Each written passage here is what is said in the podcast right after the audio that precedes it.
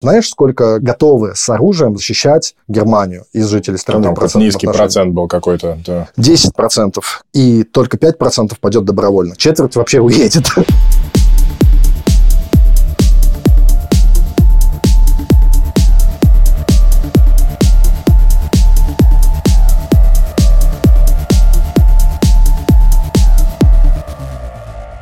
Всем привет! С вами подкаст «Канцлер Беркхайн». Ну, сегодня, наверное, будет он о том, на какие удовольствия и развлечения потратить 100 миллиардов евро. так я и думал. Это подкаст про немецкую политику. С вами я, Дмитрий Вачедин. Я писатель, журналист, который живет в Берлине и пишет про немецкую политику для разных изданий, в том числе «Медузы», «Deutsche Welle» и других изданий. И Алекс Юсупов. Я политолог-международник, тоже живу в Берлине, работаю в аналитической структуре под названием Фонд Эберт и консультирую разных немецких политиков и люблю их обсуждать с Димой в свободное время. Так, свободное время настало. Говорим мы о немецкой армии, про Бундесвер. Это наш четвертый выпуск. Ну, типа четвертый выпуск почетное место нет для армии мы выделили. И понятно почему. Одна из самых важных тем в немецкой политике за последний год. По понятным причинам. Россия напала на Украину, Буквально через три дня Олаф Шольц выступил с программной речью Zeitenwende про смену эпох, про 100 миллиардов евро Бундесверу дополнительных денег немецкой армии. Даже если вы ничего толком о немецкой армии не слышали, вот про эти 100 миллиардов, наверное, вы где-то там краем уха, может быть, слышали. Уже прошло больше года, и вот, наверное, второй виток больших разговоров о немецкой армии, о том, куда там деньги эти подевались или не подевались, на что они были потрачены. Короче говоря, опять всплеск очередных дискуссий о немецкой армии. Честно говоря, уже мы с тобой тоже за прошедший год, наверное, в несвойственной для нас обычной роли оказались каких-то военных экспертов, да, и ты и я давали интервью по поводу леопардов, танков, гаубиц. Мы там начали понимать, чем самоходная гаубица отличается от просто гаубицы, да, и так далее. Это какие-то вещи, которые никогда не думали, что будем в них что-то понимать, но как-то вот пришлось, как говорится. Но, тем не менее, военными экспертами мы не стали. Мы говорим о политической составляющей Бундесвера. Главный вопрос звучит сейчас очень просто. Есть ли у Германии армия? Ну, ты в лоб прям задал вопрос. Ну, вот я сюда ехал в метро, там со мной ехали солдаты в форме, их можно было потрогать. Они реальные, они существуют. Кстати, мне кажется, это одно из самых умных решений министров любых обороны Германии было сделать проезд на общественном транспорте, в том числе дальнего сообщения, для солдатов Бундесвера бесплатным, если они едут в форме. Это было несколько лет назад, это было единственное решение, которое я ассоциирую с Аннегрет Крам Каренбауэр. И они долго договаривались с Deutsche Bank, как они будут это оплачивать, сколько миллионов это стоит. Но внезапно ну вот года два с половиной назад, в поездах, в автобусах э, везде появились люди в форме, которых раньше не было. Потому что раньше это было не просто не модно, скажем так, и платить надо было за билет для солдат, но, не будем скрывать, были и эксцессы, когда на людей, которые надевали даже не парадную, а просто свою обычную камуфляжную форму, так называемый флектар, нападали разные люди антимилитаристских взглядов, считавшие, что это очень зашкварно ходить по немецким улицам в форме. Помнишь такие случаи? Помню такие случаи. Давай вернемся на другом как бы этапе нашего разговора. Да, согласен, есть мне тоже чего сказать по этому поводу. Но как бы вопрос мой не так как бы бесхитростен. Понятно, что 180 тысяч человек э, в Германии, которые эту форму носят и, или там не носят, э, когда выходят из своих казарм, они чем-то занимаются, да, то есть они есть в наличии. Но имеется в виду то, что может ли эта армия выполнить свою конституционную задачу, то есть защиту страны то, что называется Landesverteidigung, да, защиту территории. И самый быстрый ответ на поставленный вопрос говорит нам министр обороны Борис Персториус, нет, не может. Bundeswehr ist nicht verteidigungsfähig, да, то есть не в состоянии выполнить эту задачу, не в состоянии защитить страну. Это уполномоченная Бундестага по немецким вооруженным силам Ева Хёгель, еще одна важный как бы герой этого нашего сегодняшнего рассказа, наверное, говорит о том, что к 2030 году немецкая армия может как-то начать выполнять свои обязанности, да, то есть будет готова к осуществлению операции и к защите территории тому, для чего она и была создана. И третью цифру в тебя кину, и эта цифра в том, что боеприпасов и снарядов у немецкой армии, если кто-то нападет, на 1-2 дня. Как тебе такое? Ну, плохо. Что тут скрывать? Это не вызывает во мне никаких восторженных чувств. Короткий ответ на твой сложный вопрос, что в стране, из которой исходили две самые страшные войны в истории Европы, Первая и Вторая мировая, у нее очень специфическая армейская история. Да, и поэтому вопрос, как обычно, со всеми нашими такими немецко-институциональными темами начинается где-то не сегодня, не вчера, а позавчера. Бундесвер, кто его придумал, зачем его сделали, я несколько слов об этом скажу, чтобы нарисовать общую картинку. Вообще, после того, как э, фашистскую Германию разбили, ни у кого не было интереса иметь немецкую армию по понятным причинам.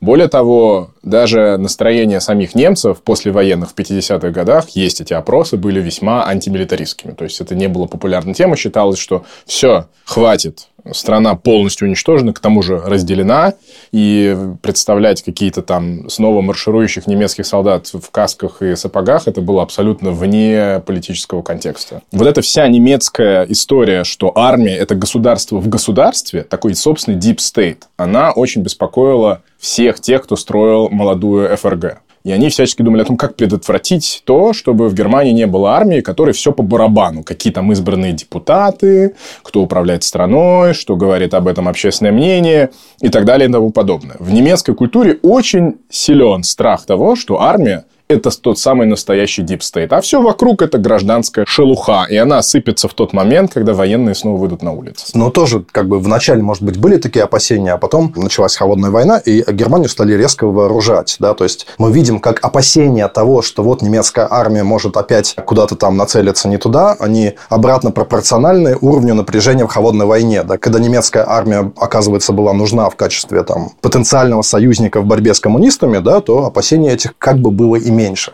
Не-не-не, это ты сейчас говоришь про большую политику, а я говорю про настроение у простых людей. В большой политике, да, 1950 год, год после создания ФРГ, начинается Корейская война, и что в Вашингтоне, что в Лондоне, что в Париже начинают думать о том, а вдруг этот сценарий Корейской войны повторится в Европе. И тогда отказываться от немцев, которые очень даже умеют воевать, не надо. Это тот момент, когда Аденауэр говорит, о, а давайте все-таки у нас будет армия. Но она будет другая, она будет...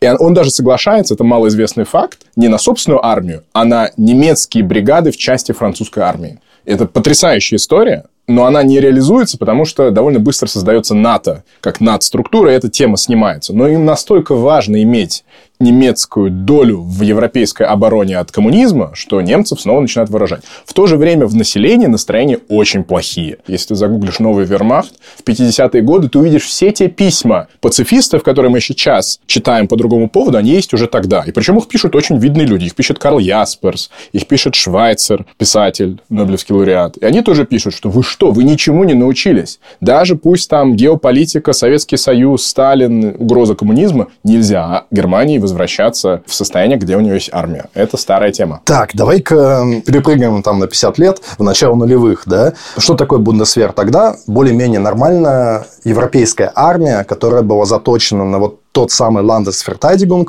именно на оборону как бы территории страны от чего-то либо. Так, согласен с такой формулировкой. Какой ты год перепрыгнул? 2000 Начало нулевых. Начало нулевых. Все, что один до 11 сентября, я с тобой соглашусь, хотя уже опыт югославских войн, опыт Косово начинает потихонечку говорить о том, что, наверное, подготовка к гигантским танковым баталиям на равнинах Средней Европы – это не тот сценарий, для которого нужна армия. Вот тот Бундесвер, который там в 70-х, там 500 тысяч человек, человек под ружьем и в три раза больше в резерве. А 2000-е годы он уже почти спустился до 200 тысяч, и, по сути, понятно, что они занимаются не совсем тем, и всем кажется, что не будет больше никаких танковых баталий. Да, давай скажем так, он по инерции еще продолжает быть таким же, да, да но он как бы находится в поиске и в осмыслении новой задачи. Чем им там предстоит заниматься? Потому что на тот момент врагов никаких нет, с Россией мы дружим, исламского государства нет. Какое-то вот непродолжительное время, там буквально 10 лет, когда кажется, что ну, какой-то конец военной истории, да, воевать особо не с кем, вроде как Югославская война тоже закончена. Какие-то такие миротворческие миссии, и при этом не очень опасные миротворческие миссии, да. То есть, там, где надо просто находиться, да, показать присутствие, и этого будет достаточно, чтобы какие-то злые дядьки, они успокоились. Ну, во всяком случае, не защита Родины, то, что ты называешь ландесфертатиком. Да, не защита Родины. Немцы бы никогда так не Ну, мы говорим сказали, вот да, так, да, да. да. Окей. И, кстати, может быть, зря. Давай об этом тоже потом чуть-чуть позже поговорим. Так вот, давай 9-10 год расскажешь про нашего друга Цу Гутенберга. Я расскажу про... Я не знаю, что ты, он у тебя друг, но я расскажу про него. Карл Теодор Фридрих фон Цу Гутенберг. Я забыл несколько его имен. Карл Теодор Мария Николаус Йохан Якоб Филипп Франц Йозеф Сильвестр Буль барон фон Ицу Гутенберг. Он из очень древнего дворянского рода, и у них много имен, есть такая традиция.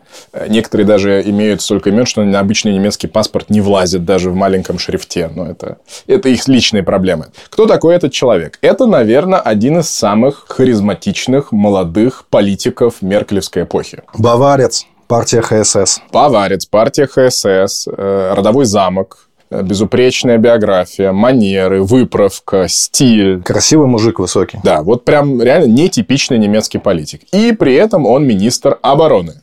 Эм, с ним ассоциируются две вещи. С ним ассоциируется, во-первых, то, что он э, украл свою докторскую диссертацию, как тогда почти было, почти что очень распространенным таким входным критерием на министерский пост. Но я преувеличиваю. Ну, в смысле, не такая... целиком, там места какие-то были. Места приврал, но в итоге в Германии возник э, похожий на диссернет проект, который начался, по сути, с него. Гутенплаг. Второе, что с чем он ассоциируется, он был достаточно популярен своим стилем в Бундесвере, но второе, с чем он ассоциируется, это не отмена, а это как бы приостановление воинского призыва. То есть воинский призыв до этого момента, до него существовал в Германии. Он работал не очень так, как мы себе это представляем, когда слышим это слово, но это тоже отдельная тема. Потом приходит Цугутенберг, и не просто почему-то он его отменяет, а мы вспоминаем опять 2008 год начинается кризис банковский, 2010 год начинается бюджетный кризис в Европе, и есть такая знаменитая встреча в Мерзеберге, в маленьком городке, где министр финансов и очень близкий, доверенный и Меркель, и раньше Коля Шойбле всех собирает и говорит, так, на нас э, надвигается финансовая торнадо, я приказываю всем придумать идеи, как сэкономить причем радикально сэкономить. Ну да, Цукутенберг поднимает руку и говорит, 8 миллиардов можно сэкономить на Бундесвере. Нафига нам такая дорогая армия нужна? Давайте возьмем эти деньги. Вот, по сути, именно так. Ох, окей, отменили призыв, и произошел вот этот процесс трансформации Бундесвера из армии, которая предназначена для защиты от вторжений каких-то там танковых условных армат, в армию, которая предназначена для того, чтобы быстро собрать небольшой, но как бы полностью укомплектованный отряд профессионалов и послать его в какую-то горячую точку. Да, это такая армия прогрессоров. Извините меня, конечно, за этот термин. Не надо забывать, что в 2001 году происходит 11 сентября. Это ты Стругацкого термин, да? Это термин Стругацкого, да. И коалиция вокруг Соединенных Штатов вторгается в Афганистан, свергает талибов. Вот сейчас мы записываем этот подкаст. Еще несколько лет назад это казалось бы финальным рассказом политической истории Афганистана. Все мы знаем, что все в итоге закончилось не так. Тогда казалось, что это замечательно и великолепно, и туда отправляется международный контингент, чтобы, с одной стороны, этих талибов окончательно доуничтожить, хотя вроде за 11 сентября они не очень отвечали, отвечала Аль-Каида, но это детали на тот момент. А во-вторых, сделать из Афганистана стабильную работающую страну. Ни то, ни другое не получается, но в процессе вот этих 20 лет Бундесвер ежедневно тренируется быть вот тем, о чем ты говоришь. Армия, которая в состоянии быстро собраться, а, дислоцироваться в точку далеко за пределами НАТО и далеко от границ, которые раньше она защищала, быть мобильной, быть современной, быть технологичной, пользоваться разведданными со спутников, с дронов, пользоваться спецвойсками и так далее и тому подобное. В этом изменение парадигмы. Тогда казалось, что теперь всегда будет вот так. Да, Алекс э, несколько лет просто в Афганистане провел, и может хоть подкаст про Афганистан там не будем пока, да. Но я вспоминаю, нет, на самом деле, это для меня источник большого количества контактов с Бундесвером и с людьми, которые там работали. В этом для меня лично большой парадокс, потому что когда ты с ними знакомишься, работаешь, я там с ними часто взаимодействовал, был на нескольких патрулях, работал с ними, объяснял им что-то про Афганистан, чего они не понимали,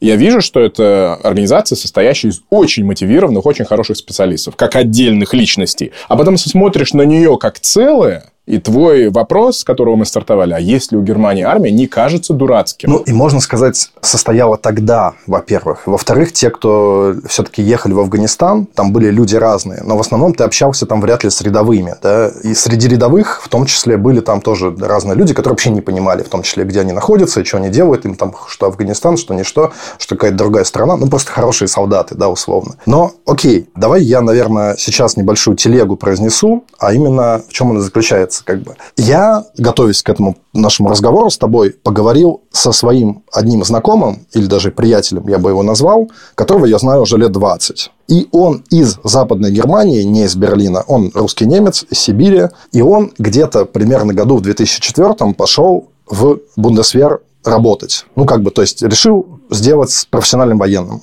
Как-то вот с нуля, то есть не с помощью какого-то там высшего образования, а как-то вот такой путь солдатский, младший-офицерский, скажем так, то, что называлось бы. И он практически 20 лет в Бундесвере поработал, недавно ушел, а в этом году снова немножко там вернулся резервистов учить э, чему-то. Знаю чему, но не скажу, чтобы на него на всякий случай не вывести кого-то, кого-то недоброжелательного. Хотя никаких секретов он мне не рассказал, был достаточно корректен. Так вот, представь, он в 2004 году пришел в Бундесвер. Что это было? Ну, условный какой-то военный городок или там военная база в Западной Германии. То есть, какая-то движуха, новобранцы бегают, учатся стрелять, какой-то там, не знаю, камбус хочется назвать, какая-то военная кухня, они там какие-то тоже картошку чистят, им там гуляш какой-то готовят, склад с формой, там что-то тоже шьют, зашивают. Ну, короче, как кипит жизнь, да, там стоят танки, они там чинятся, автомобили и так далее, и так далее, и тому подобное. Просто, ну, нормальная армия, вот этот вот такая государство в государстве, окей, пусть и без идеологической базы, как бы, да, то есть далеко от политики, но как бы за все хорошее. Нормально. Проходит несколько лет.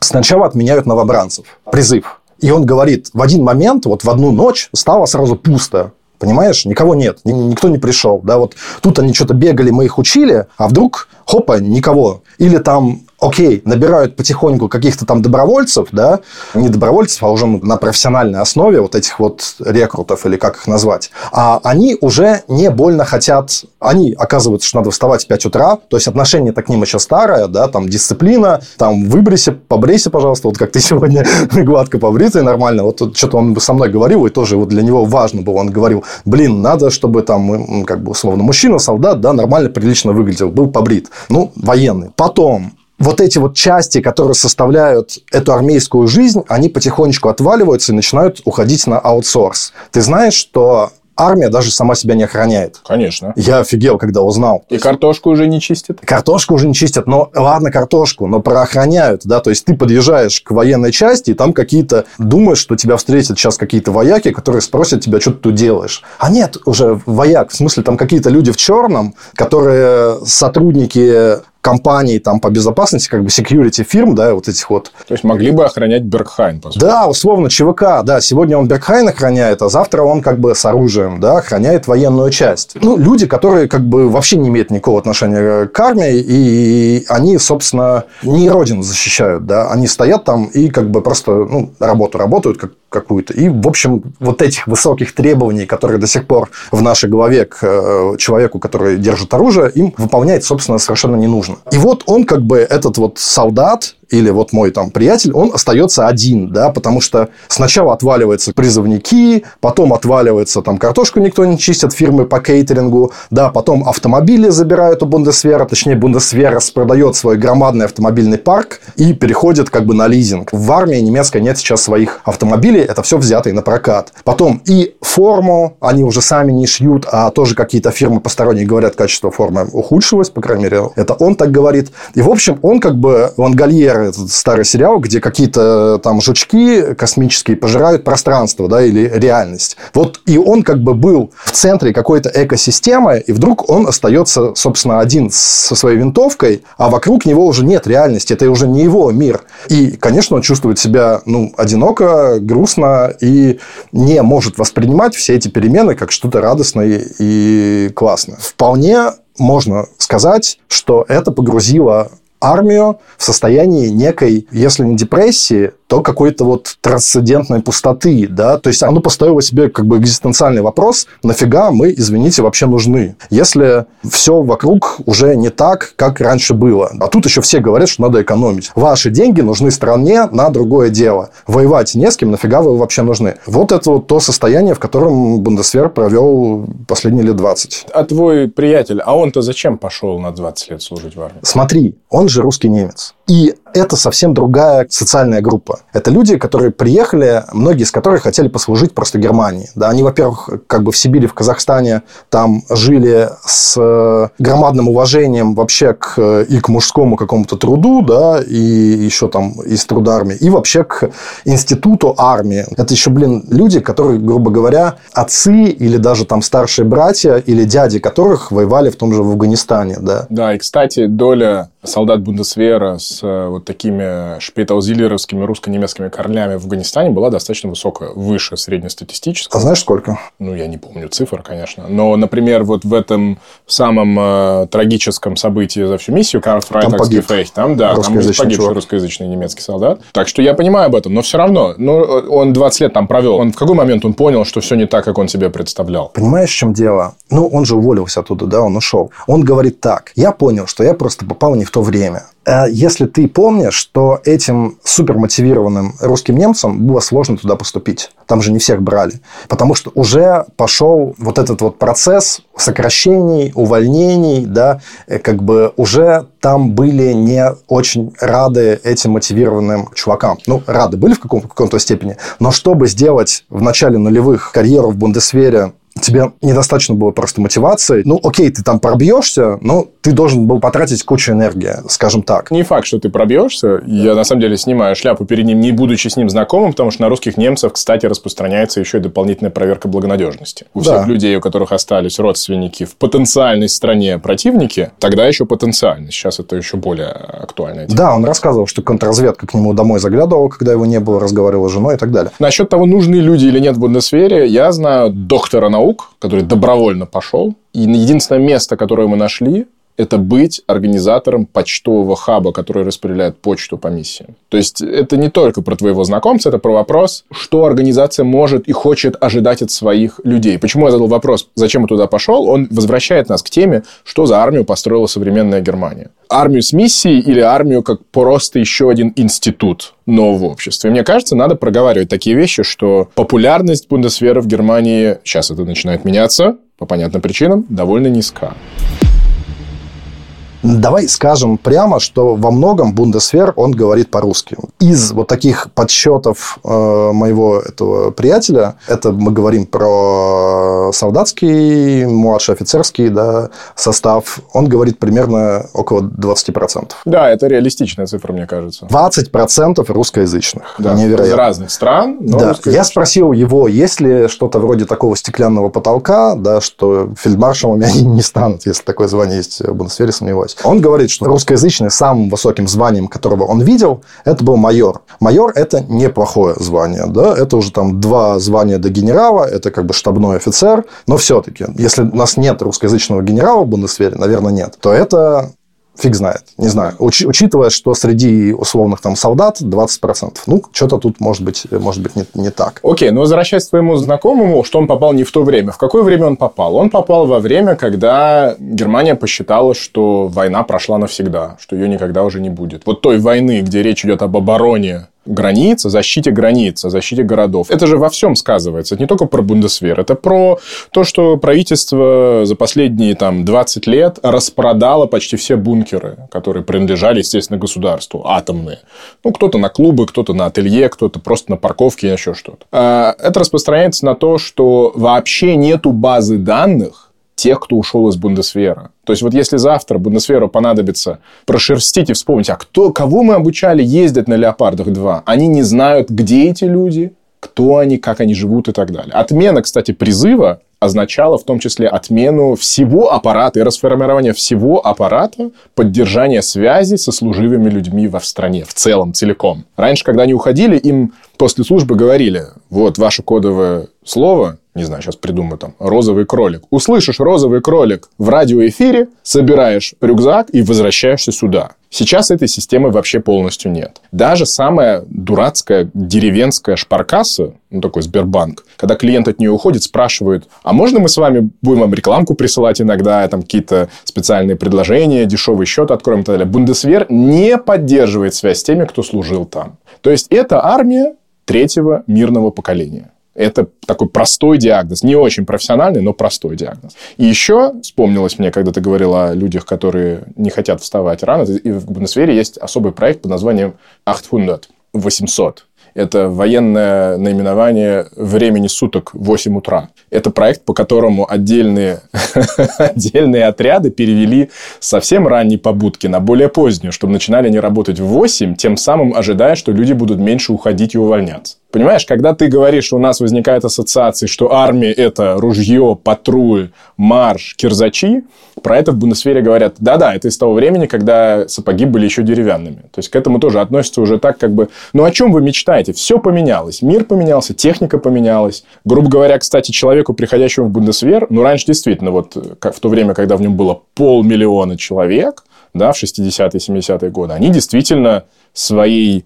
жизнью, своим временем, которое они там проводили, своими теми навыками, которые можно получить там за год, полтора-два службы, могли что-то, в принципе, означать для защиты страны. Сегодня человека, который придет даже на год в Бундесвер, ты не успеешь ничему научить вообще. То есть, ни радиоэлектронному оборудованию, ни программному обеспечению на фрегате, ни тем, как там чинить Леопард-2. То есть, это все могут делать только люди, которые всю жизнь в это вкладывают, профессионально образовываются и так далее. Все поменялось. Мир другой, Бундесвер другой. И, к сожалению, к нему было вот такое отношение. Ты использовал это слово «штифмютерлих» уже в uh-huh. во втором или в третьем эпизоде. К нему отношение как к падчерице. Это то, на чем можно экономить, потому что злой русский уже не придет. Вот она ирония судьбы. Что злой русский уже 20% э, солдат составляет в Бундесвере. Но вот мы с тобой очень правильно начали говорить не о леопардах и гаубицах, да, как, может быть, от нас ожидали бы, а о персонале. Потому что это главная проблема, мне кажется. То есть, с одной стороны, его как бы качество условно, да, как бы это ни звучало, страшно. С другой стороны, его, как бы, как мне кажется, какой-то вот идеологический э, базис. Зачем мы нужны, зачем мы как бы воюем, кто мы вообще такие, и зачем мы ну, тут э, все вместе собрались. Потому что, да, мой как бы вот этот приятель говорит так, он говорит, так, в 2004 году, когда я пришел, немецкая армия – это был срез общества. То есть, эти люди, вот, которых он встречал там, это были люди, которых мы встречаем тут, если выйдем на улицу, хотя в Берлине, очевидно, что не совсем. Ну, неважно, какой-нибудь Берлин – город уклонистов. Да, да, да. Мы да, об этом уже говорили. Вот кроме Берлина, да. Соответственно, сейчас, говорит он, средний солдат он менее образован, короче говоря, не тот, да. Он это как бы тоже э, мне сказал, что вот теперь вот среди тех, кто приходит, редко кто говорит по-немецки без акцента, да. Ну, то есть, он не имел это в виду как что-то плохое, а просто вот как то, что, ну, вот так вот оно теперь да, сейчас. Среди рядовых, ефрейторских, да, да, да, унтер-офицерских. Да. да, то есть, там как бы количество мигрантов больше, чем в среднем по стране, хотя и в среднем по стране их как бы много, да. Никто не скажет, что это плохо. Это как бы нормально, хорошо, реальность, все окей окей, мы более-менее понимаем, почему это так, в том числе, потому что эти люди, ну, которые приезжают там, ну, условно, как бы из Сирии, у них тоже другое совершенно отношение к институту армии, чем ФРГ, да, где армия была непонятно кем. А там у них понятно, что армия, ты вот как бы офицер, ходишь в рашке, это такой вот достойный как бы член общества, это ну, престижная работа. Они с этим сознанием приехали, и они как бы, соответственно, туда идут. Ну, вот, в отличие от, как говорится, коренных немцев, хотя э, слово это довольно ужасное. Да, ты начал вот с боязни носить форму, ну, если так подумать, это же абсурд, это уже ужасно. Представьте себе, это как бы стоит к этому еще раз вернуться. Человек в Германии не может носить, ну, какой-нибудь офицер, который считает, что он, если что, ну, будет защищать страну, которая свою страну любит, который встает в 5 утра, черт побери, да, хотя мог за те же деньги вставать и там в 8 или в 10, или вообще не вставать, да. И он не может появиться там где-то условно в поезде в форме. Он вот мне говорил, что у меня есть коллеги, отличные как бы специалисты, офицеры, там, которые всю жизнь провели в вооруженных силах, там 20 лет условно. И они гордились тем, что их дети ни разу не видели их в форме. Гордились. Елки-палки. Ну, что это за... Как бы максимально я далек от э, этого мира, но мне это кажется каким-то несправедливым, не классным и довольно опасным для общества в целом. И вот откуда нам приходится как бы выгребать сейчас. И понятно, что как бы вот мы немножко за скобками оставляем те материально-технические проблемы да, у Бундесвера, тем, что там танки не стреляют, там гаубицы тоже. Ну, короче, ужасно все это все. Мы там читали отчеты, там 10-15% боеспособной техники в Германии. Да, то, что снарядов не хватит, мы уже говорили. Ну, прям все ужасно. Но это, кажется, можно поправить. Это можно поправить, на это деньги выделены. У нас нет сомнений, что это будет поправлено. Хотя, наверное, и не так быстро, потому что, ну, как бы тоже можем поговорить, почему не так быстро. Ну, или понятно, почему не так быстро, потому что бюрократия, ужас, там на нужды Бундесвера много плевали, какие-то были реформы странные, ведомства, которые тоже не, не пойми, чем занимаются и так далее. Это вот как бы уважение к, или там отсутствие уважения к армии, то, что общество само не знает, что это за институт и какую оно роль играет, вот это вот, мне кажется, что довольно-таки ну, грустно, печально, и вот это, с этим непонятно, что делать. Да, и парадокс, что одним из механизмов, как построить новую, хорошую, не нацистскую, не фашистскую армию, было превратить ее в так называемую армию парламентскую. То есть, вот у нее нет фельдмаршала, о котором ты говоришь, у нее даже нету генерального штаба нету на данный момент. Что? Посмотрим, что там с этим будет дальше. И ее высшей инстанцией, которая, по сути, решает, умирать солдатам или нет, является немецкий парламент. Это уникальная система. То есть вот до той поры, пока немецкие депутаты, и нельзя без этого обойтись, не проголосуют, что будет там немецкий фрегат охотиться за пиратами, что они отправятся в Мали или в Косово или в Афганистан. Никакой генерал, никакой министр обороны, никакой канцлер не может этого сделать. Это урок истории. Но одновременно приношение присяги, которое, естественно, логично нужно было бы проводить перед тем самым Рейхстагом, зданием, где работает Бундестаг, долгие годы пытались убрать, спрятать, не проводить, потому что боялись реакции общественности. Да, тут есть берлинская специфика, Берлин левый, антивоенный город, в нем много уклонистов исторически было, и в целом он очень плохо относится ко всем формам силовой государственности, скажем так, да, но это же абсурд, да? то есть это твоя главная площадь перед главным органом конституционной твоей страны, и перед ним выстраиваются солдаты, которые теоретически умрут по решению этих депутатов. И эту церемонию многие министры обороны боялись проводить, и только в последние годы начинают к ней относиться как к чему-то, что не опционально, а что для мотивации вот этих людей, которые служат в вооруженных силах, просто необходимо. Это одно. А второе, уникальность немецкой армии заключается в том, что после того, как Аденауэр, вспоминаем, да, 50-й год, Корея, он чувствует исторический момент, возникает новая армия, ее называют новым вермахтом, там куча нацистов в ней, откуда еще людей-то брать, да?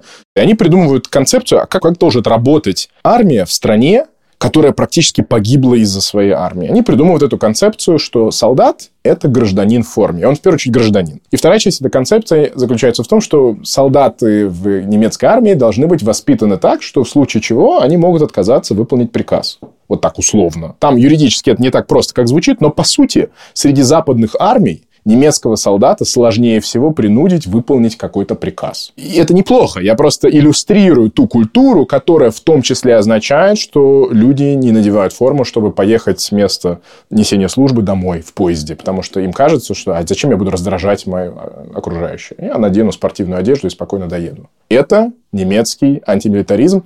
Хотели Германию антивоенную? Получайте. Да, окей смотри, в чем еще как бы вот мой некое наблюдение. Сейчас вот эти все э, забытые представители армии, э, мнения которых очень много лет э, игнорировали, да, они сейчас потихонечку вылазят из своих дыр, и их можно теперь часто встретить на телевидении там и где угодно. Они как бы приходят, их зовут, да, их наконец-то зовут, потому что вот впервые они востребованы, да. И, честно говоря, смотреть на это довольно грустно. Как правило, это довольно умные образованные специалисты, которые ну, нормально говорят, нормально все вещи понимают, но видно, что как бы не прошло бесследно то, что хребет у них как бы такие немножко сломан, да. Они вот, тот, как мой двоюродный брат, выражается из Питера, они терпило немножко такие все. Вот они говорят, блин, нас не слушали, да. Там какой-нибудь там модератор говорит, ведущий там телешоу, говорит, вот, там, нифига себе, ну, у нас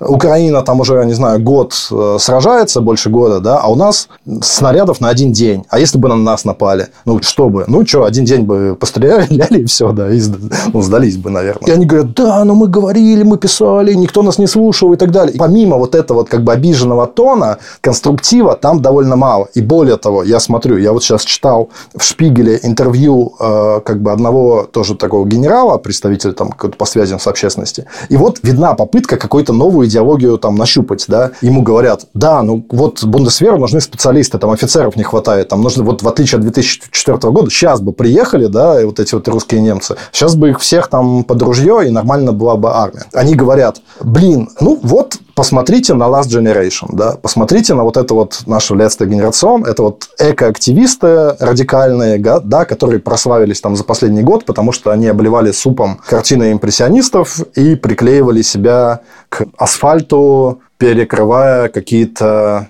важные дороги, чтобы привлечь внимание к проблеме, что ли, не Китая, условно. И э, спилили, что чем вызвали, кажется, больше всего хейта, спилили верхушку главной немецкой новогодней елочки, да, как-то там очень хитроумным способом всех обманув, туда вот подлезли э, на эту верхушку, и что-то там два метра самые красивые спилили. Перед Бранденбургскими Перед Бранденбургскими воротами. Ну, хороший пиар. Вот. И он говорит, вот эти вот, типа, представители последнего поколения, вот бы их нам в армию, да, и ты думаешь, типа, вот, они как бы молодцы, они люди убежденные, они за что-то борются, как бы вот они нам нужны. И ты думаешь, блин, там, уважаемый генерал... Хер генерал. Хер генерал, да. Не пытайся понравиться тем, кто тебя не любит. Это выглядит жалко где ты еще хочешь как бы рекламу Бундесвера, кого-то еще хочешь привлечь. Съезд эльфов какой-то или там, не знаю, в клубе Киткат, где все там голые ходят такие радостные и всех любят, да, почему ты туда лезешь? Почему ты лезешь в эту среду, где на тебя будут смотреть косо? Ведь понятно, что совершенно не нужно быть семи пядей во лбу и сильно долго думать, устраивать брейнстормы, чтобы понять, где найти людей, которые могут пойти в армию. Да? Это те самая консервативная молодежь. Германия – это страна маленьких городов да, и деревень. Там люди до сих пор рожают детей, все нормально, там этих э, как бы свободных рук и голов там вполне достаточно. И людей в том числе, у которых нормальные консервативные ценности. Да? То есть, это та же молодежь, которая выбирает сейчас альтернативу для Германии. Очевидно, что вот это вот питательная почва для нового Бундесвера. Вообще супер ничего против не имею, и лично я супер буду рад, если в Бундесвер придут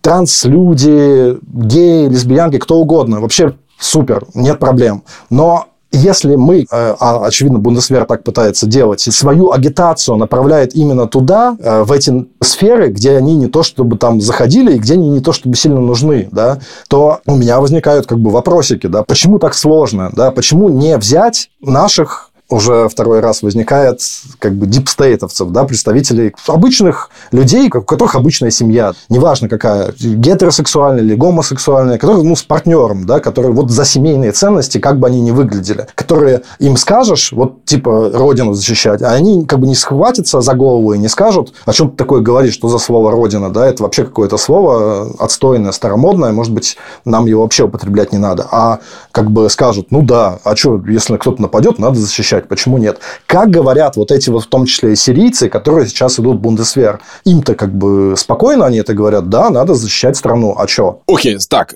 стоп, у меня есть куча контраргументов, но для начала ставим галочку. Мы поговорили о том, что новых специалистов привлекать Бундесвер не умеет. Ну, рынок компетитивный, надо платить деньги, не надо вставать в 5 утра и так далее. И второе, мы поговорили о том, что они уходящих спецов теряют. Вот они не умеют работать с запасом, абсолютно. Теперь ты говоришь о том, где брать новых. Смотри, надо договориться, должен Бундесвер быть институтом, представляющим общество, или это все-таки профессиональная такая субсистема? И, по сути, она не должна выглядеть так, как выглядят те люди, вот, которых ты увидел, когда ты прошел по улице. Это можно отвечать так, можно отвечать так, но надо для себя это решить. Это первое. Второе. Ты говоришь, а почему вы к нам идете? Идите к ним. Есть в Германии в этих темах очень такой немецкий термин «Wehrgerechtigkeit». Как это перевести? Я не знаю. Справедливость защит по защите Родины. Как-то так.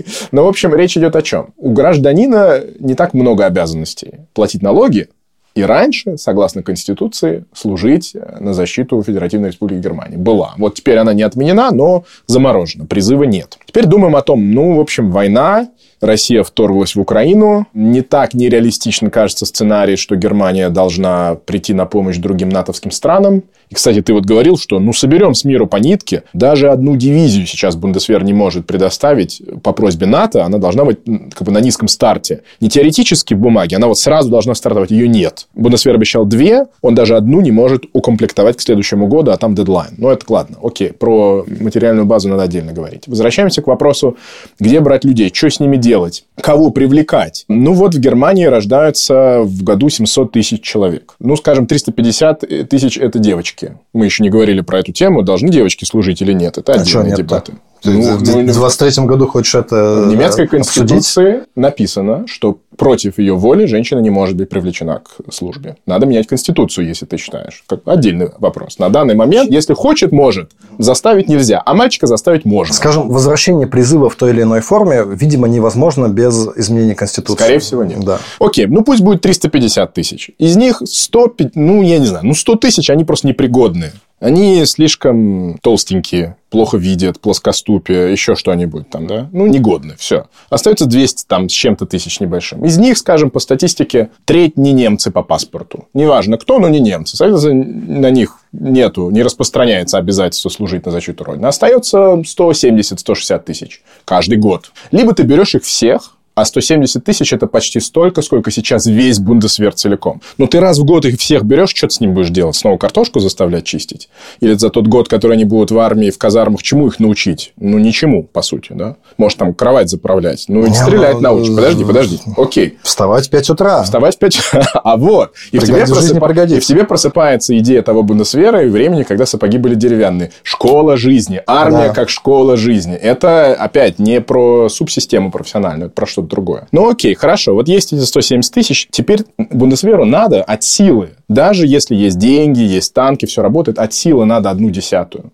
До отмены призыва в Германии это, по сути, была лотерея. То есть не было принципа, по которому кого-то призывали, кого-то нет. Ну, кому-то прилетало, а кому-то нет. В странах, которые живут в более повышенном состоянии тревожности, типа там Швеции или Норвегии, совсем по-другому. Там спрашивают всех. 100% поколения спрашивают, не выбирают лотереи на всех. Но спрашивают умно, говорят, а вы бы сами хотели служить? И там всегда отвечает столько, сколько нужно реально армии. А все остальные говорят, не, либо гражданскую службу, либо вообще гэп year в Австралии, оставьте меня в покое. И все работает. А в Германии такой системы никогда не было. Была система либо всех под ружье, потому что нужно полмиллиона, иначе советские танки прорвутся под Фульды и захватят Центробанк во Франкфурте. Либо была система, которую видели мы все, где повестка приходит непонятно по какому принципу. Если ты не появился, никаких санкций нет. Ты можешь левой пяткой написать отказ отказную по моральным соображениям, и никто на тебя даже криво не посмотрит. То есть, вся система была, в принципе, не готова к тому, за что агитируешь ты, что берите тех, кто хочет, те, кому приятно и патриотично было бы служить, ну и плюс э, не надо лезть к людям, которым как бы вся идея служить в армии кажется дикой. Все надо делать с нуля понял тебя. Да, действительно хорошее возражение. Может быть, действительно, вот эта вот профессиональная армия выглядит по-другому, чем вот этот вот призыв с деревянными сапогами. Да. С другой стороны, опыт войны, которую сейчас мы, к сожалению, переживаем, да, он говорит о том, что нужны люди, да, нужна техника, нужны снаряды. Да. То, на что давно махнули рукой, это как бы нужно.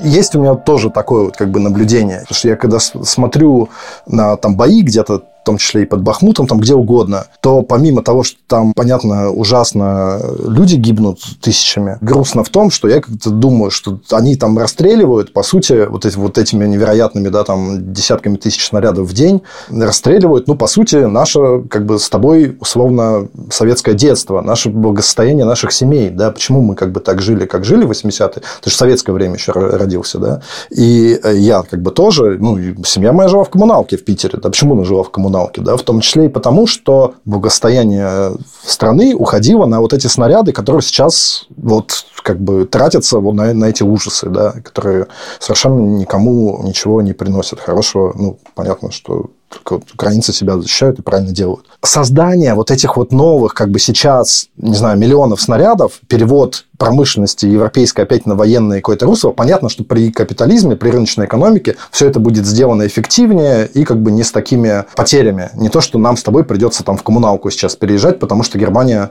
будет леопарды там делать или... Но с другой стороны, руки у тебя опускаются, и ты думаешь, блин, опять, да, может, как-то можно без этого, да, вот извините, да, но пожили уже в таком как бы мире, да, где снаряды миллионными выходили там по линиями, да, и то, что сейчас у Германии нет запаса снарядов такого да, может быть, потому как бы мы с тобой и не в коммуналке живем, да, сейчас, потому что гораздо больше денег э, доходило до просто жителей обычных, как бы, и э, было это более справедливое устройство мира. С другой стороны, когда вот мы говорим о Ландесфертайдингу постоянно о защите территории страны и смотрим на Германию, которая со всех сторон окружена дружественными государствами, препятствиями, нам как бы сложно, как бы мы с тобой нормально фантазеры, но сложно представить себе ситуацию, когда какая-то из соседних с Германией стран, которые у нее граница есть общая, двинет как бы танки, да? Ну, Дим, на... стоп, стоп. Ландесфертадигунг не используется без второго слова Bündnisverteidigung, защита союза. Это всегда идет через тире. ЛФАУ, БФАУ – это одна задача – защита Германии и защита НАТО. Когда на Литву нападают, а там реально сейчас находится Бундесвер в рамках немецко-литовского партнерства, это то же самое, как защита восточной границы Германии. Окей, okay. нормальный аргумент в этом смысле, да. В таком случае как бы есть у нас. Но, с другой стороны, мне сложно признать, наличие вот этого нового как бы мира, когда нам нужно сделать условно там миллиард снарядов или там вот именно такие цифры, да, там Украине нужно миллиард снарядов, там вот нам как бы в Евросоюзе тоже для вооружения армии. Зачем, да, ну то есть вот это вот, есть ли другой какой-то вариант? Понятно, что вот сейчас в этот конкретный исторический отрезок, в этот год, да, мы все понимаем, да, вот именно вот сейчас для нашего как бы спокойствия было бы неплохо иметь тот старый Бундесвер хотя бы бы 20-летней давности, да, где танки ездили, где солдаты чистили картошку, призывники и так далее. Но что будет там уже через год-два, мы как бы не знаем. То есть, с одной стороны, заметили проблему. Никто не может сформулировать, что нам, собственно, нужно. Да? Нужна нам маленькая профессиональная армия, но вроде такая у нас была, как бы, да, вот, э, которую мы посылали как бы по всему миру. И что-то как-то не очень здорово получалось. Или нужна нам вот эта вот большая, обширная как бы армия, которая была с призывом. Много сейчас разговоров о том, что призыв надо вернуть в разной там другой форме и с привлечением женщин, и как бы «Я für Deutschland», да, год для Германии. Но, говорят нам, как бы, что лишает это как, какого-то смысла. Да.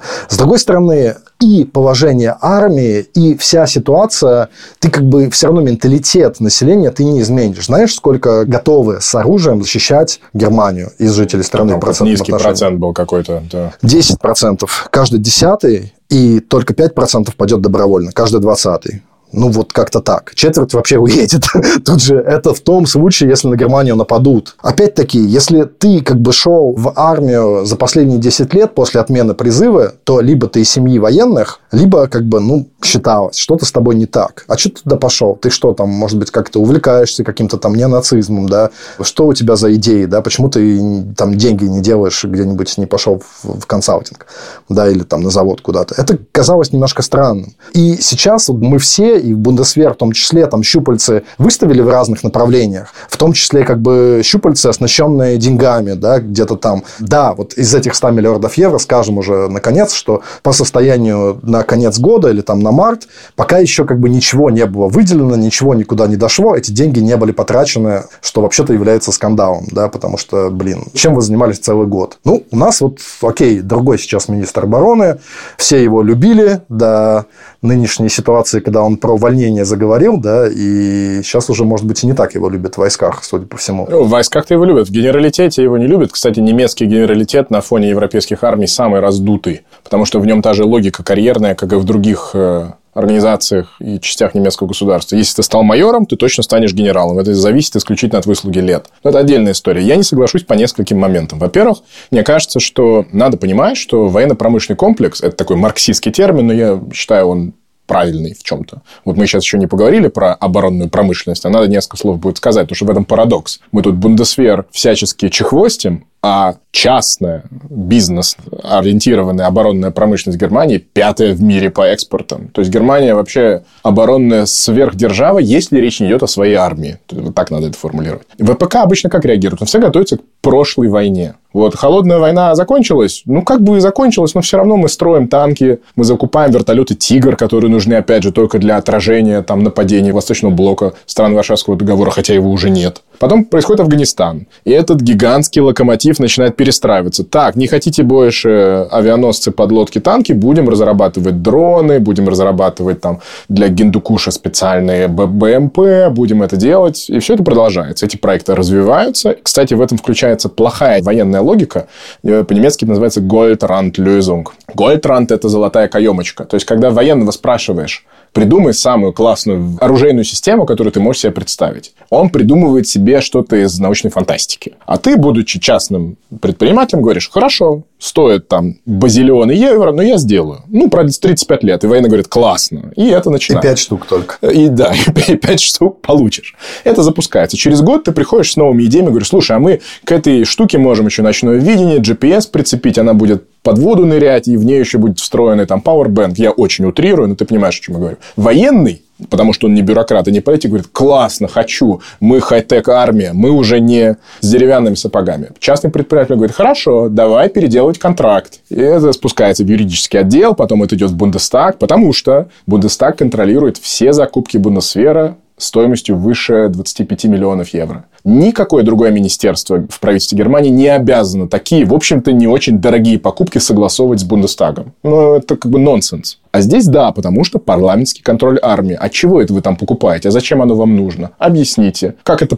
совпадает с нашей стратегией? А вы, вы запросили встречное коммерческое предложение у оборонного концерна, который в моем избирательном округе находится или нет? А мне кажется, этот тендер надо отдать в эту федеральную землю. Там 5000 рабочих мест не очень стабильные и так далее. И здесь включается конфликт военной логики, которым хочется вот этот Gold-Rand-Lösung, самое классное техническое решение, и политической логики, которая относится ко всему военному как к такой массе для торгов. Потому что войну никто не верит, ты об этом хорошо сказал, никто не верит, что она будет, и поэтому любое выделение крупных средств – это, по сути, политический процесс. Это есть во всех странах. Не будем там кривить душой в тех же США, там, смотрите, война Чарли Уилсона, там все это показано, достаточно просто доступно, но в Германии это на стероидах, потому что вот в войну реально никто не верит, это помножено на пацифистскую такую идеологию, и при этом у нас одна из самых технически классных и мощных оборонных промышленностей, которая продает на сотни миллиардов танки, подлодки, оружие в Саудовскую Аравию, в Катар, в Египет, в Южную Корею, в Израиль и так далее. В этом парадокс. А когда речь идет о собственной армии, включается вот такое пробуксовывание. Второе,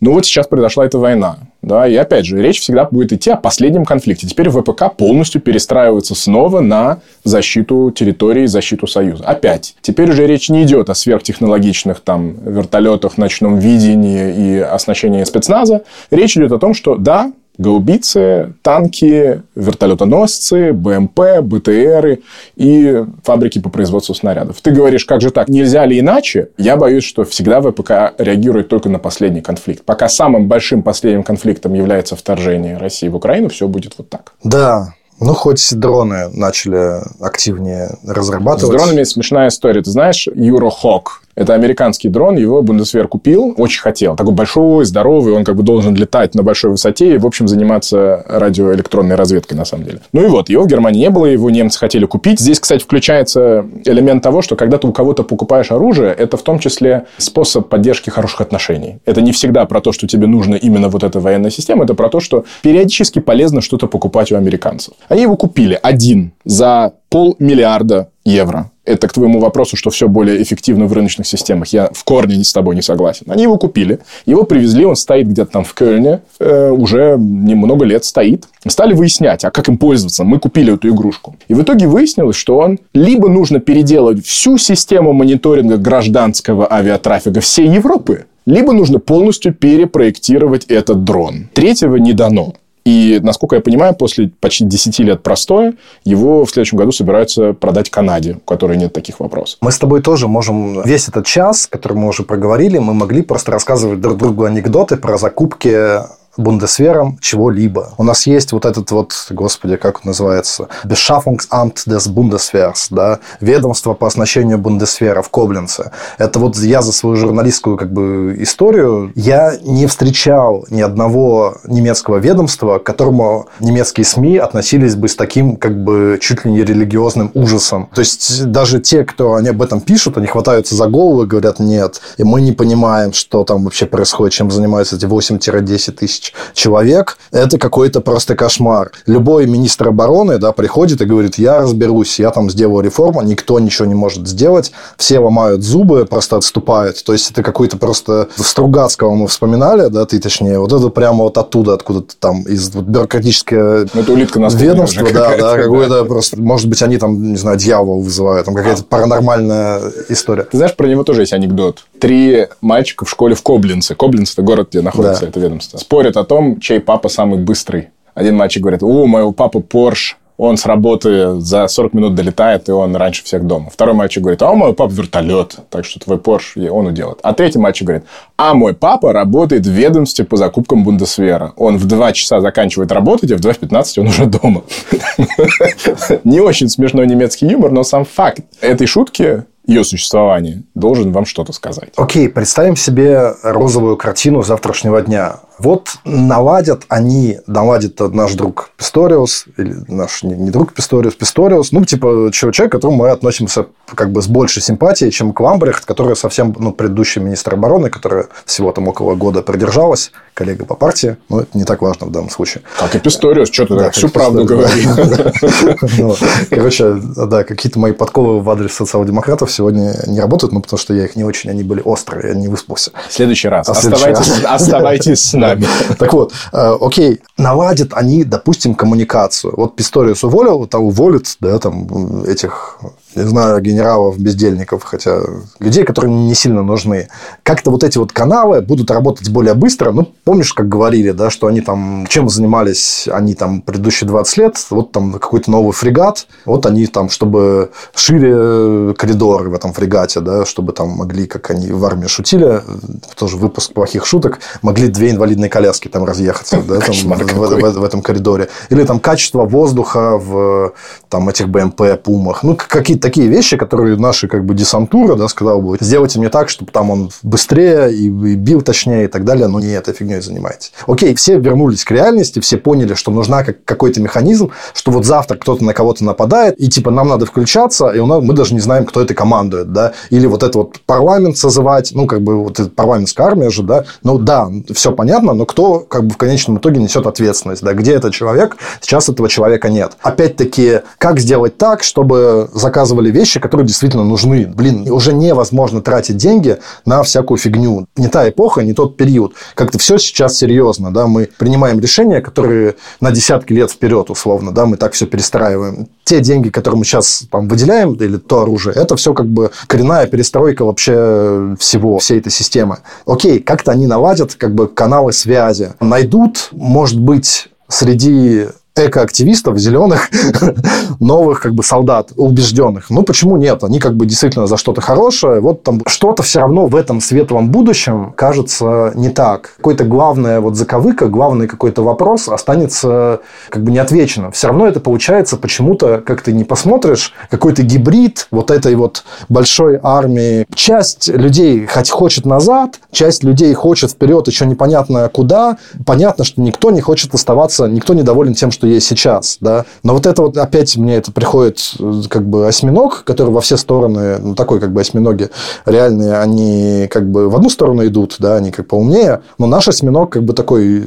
немножко безумный, да, он во все стороны тянется, тянет свои щупальца. Я как-то вот даже в лучшем случае развития событий не вижу классные, красивые картины. Кажется, что проект все равно почему-то немножко безнадежный. Вот эта вот армия завтрашнего дня немецкая, по крайней мере, исходя из нынешней нынешней политической ситуации. И я как бы думаю, может быть, все-таки не время сейчас принимать решения такие важные. Может быть, посмотреть надо, чем эта война закончится и как. Может быть, сейчас мы как бы там загрузим, может быть, в этом как бы и хорошо, что немецкая бюрократия такая медленная, да, и они вот 100 миллиардов выделили, а еще как бы их и не потратили, да, они где-то лежат. Потому что мы как бы не знаем еще на, на что на самом деле надо их тратить. Потому что те решения, которые мы сейчас быстро будем принимать, не знаю, миллиард снарядов, артиллерия, вау, классная штука, давай там опять тысячи гаубиц, да, их там десятки на самом деле. Но, с другой стороны, я понимаю, что вот политик, который вышел бы с этой моей телегой и сказал бы, ребята, давайте подождем, ну, как бы обречен на то, что его там закидают тухлыми яйцами и не переизберут. Хотя кажется, что это все-таки немножко рационально. Потому что то, что мы видим, может быть, новой какой-то эпохой, вот эту вот войну, может быть, так кончается кроваво, этот кровавый 20 век на самом деле. Когда мы думали, что он в 2001 году закончился, да, с э, этими э, в Нью-Йорке, а на самом деле он кончается вот только сейчас. И больше такого как бы ничего не будет. И не нужны нам как бы эти снаряды дурные, из-за которых мы с тобой там маргарин ели вместо масла, когда были детьми, но не голодали. Ну, слушай, ты разумно пытаешься сказать, о, там, будущее нельзя так прям точно предугадать, зачем вот а мы не знаем, в какую сторону на всю скорость нестись. Да? Вот Германия была таким сухощавым подростком, ни кожи, ни кости, а теперь стал, хочет стать качком да, и прям вот вкладывает все свое свободное время, деньги, жизненные ресурсы в то, чтобы стать какой-то, нагнать военной супердержавы. Если поставить вопрос так, я с тобой соглашусь. Но проблема несколько не в этом. Проблема не в том, что непонятно, надо вкладываться во флот, в космические войска или в артиллерию. Проблема в том, что в среднестатистическом немецком батальоне белья не хватает. И кабели питания своих лаптопов они покупают из карманных денег. То есть уровень дистрофии, до которой довелась армия, и довели армию за эти 30 лет спокойной, сытной, мирной жизни, он делает из нее дисфункциональный институт. То есть речь не идет о том, что мы совершим ошибку, мы не знаем, через какую дверь, в какое будущее мы сейчас ломанемся. Вопрос в том, что Германия – это не просто чуть более крупная Швейцария с потешными войсками. Германия – это, извините, одна из самых крупных экономик мира, от которой много чего ожидают. Украинцы много чего ожидают, поляки. На них смотрят, на нас смотрят, в том числе аналитики в Кремле, и говорят, и что? Это тоже фактор.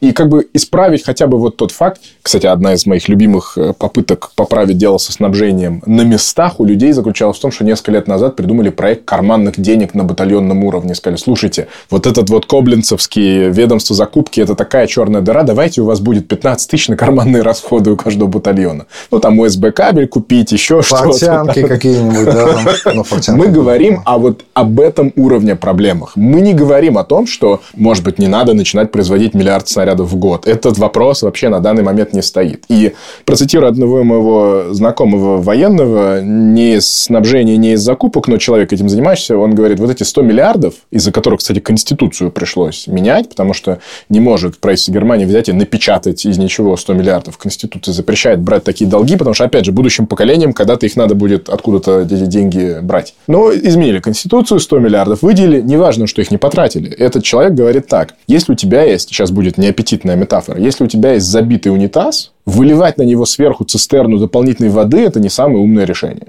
Именно в его метафоре 100 миллиардов – это вот эта дополнительная вода, которую ты выливаешь вместо того, чтобы заниматься прочищением трубы, восстановлением сантехники в работающее состояние. В этом проблема.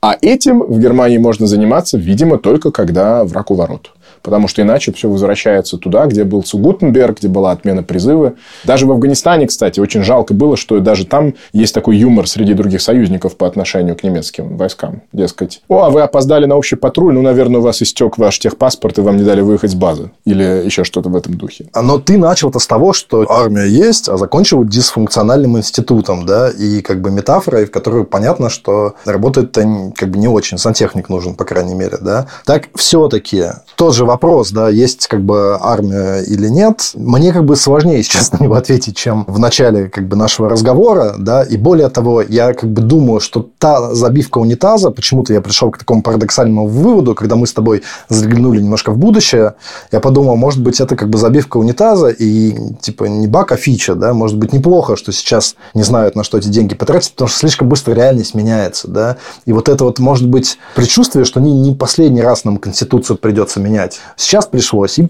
как бы в следующие годы, ну, посмотрим, конечно, но просто реальность, которую мы видим вокруг, она немножко уже выходит за рамки представлений, которые отцы Конституции там как бы имели в виду. Отцы им и матери. Добавим политкорректно. Но слушай, все же сводится к вопросу. Ты считаешь, что то, что мы сейчас вынуждены свидетельствовать, это исключение из правил, и все вернется на круги своя, и снова не нужна будет армия. Да. А это непроверяемый вопрос. А может быть, исключением из правила было те спокойные, необычно мирные годы, годы между 91 и 2014 или 22, смотря как это рассматривать. Может быть, вот это было исключение из правил. Это мы с тобой там через сколько-то лет только сможем вернуться к этому вопросу. Но когда ты управляешь страной, я скажу так прям высокопарно, сложно говорить, а, посмотрим, что там, может, все само как-то исправится. Иначе ты был бы Ангелой Меркель. Вот так я А что делает Бундесвер для защиты нас всех от искусственного интеллекта? Вот я О, у них есть у них есть новый род войск, у них такой шестой. У них там, там есть три, э, армия, флот, э,